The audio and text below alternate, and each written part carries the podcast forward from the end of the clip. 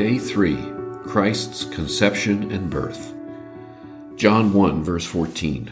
The Word became flesh and made his dwelling among us. We have seen his glory, the glory of the one and only Son who came from the Father, full of grace and truth. Galatians 4, verse 4. But when the set time had fully come, God sent his Son, born of a woman, born under the law. Luke 1 30 to 31. But the angel said to her, Do not be afraid, Mary, you have found favor with God. You will conceive and give birth to a son, and you are to call him Jesus. Luke 2 verse 7.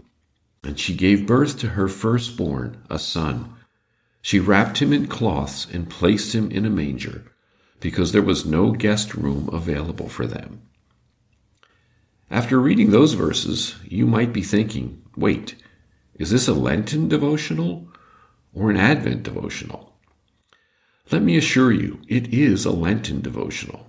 Yesterday, we considered Christ's humiliation, and his conception and birth are the first part of that humiliation. When we think about the birth of the baby Jesus, we properly think about it with joy. Joy to the world, the Lord has come. But today, let's try to think about it from Christ's point of view.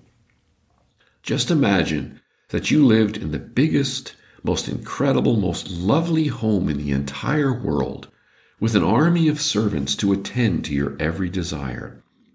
And then imagine that you gave all that up to go live in the tiniest, most broken down, wretched, barely standing dwelling. That doesn't even begin to compare with what our Savior did. As the Westminster Larger Catechism explains, Christ humbled himself in his conception and birth, in that, being from all eternity the Son of God, in the bosom of the Father, he was pleased in the fullness of time to become the Son of Man, made of a woman of low estate, and to be born in her. Incredible! Look at the ways in which Christ humbled himself from eternal God to finite man, from the bosom of the Father to the belly of Mary, from the Son of God to the son of a woman of low estate, that is, of low economic and social position.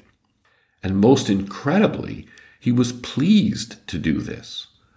What wondrous love is this?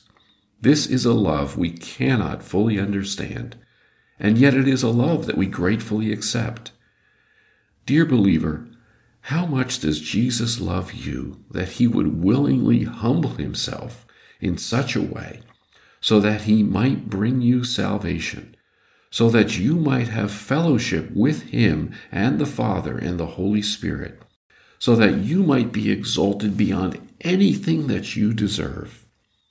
Once again, let us praise him and proclaim with Martin Luther Once did the skies before thee bow, a virgin's arms contain thee now, while angels who in thee rejoice now listen for thine infant voice.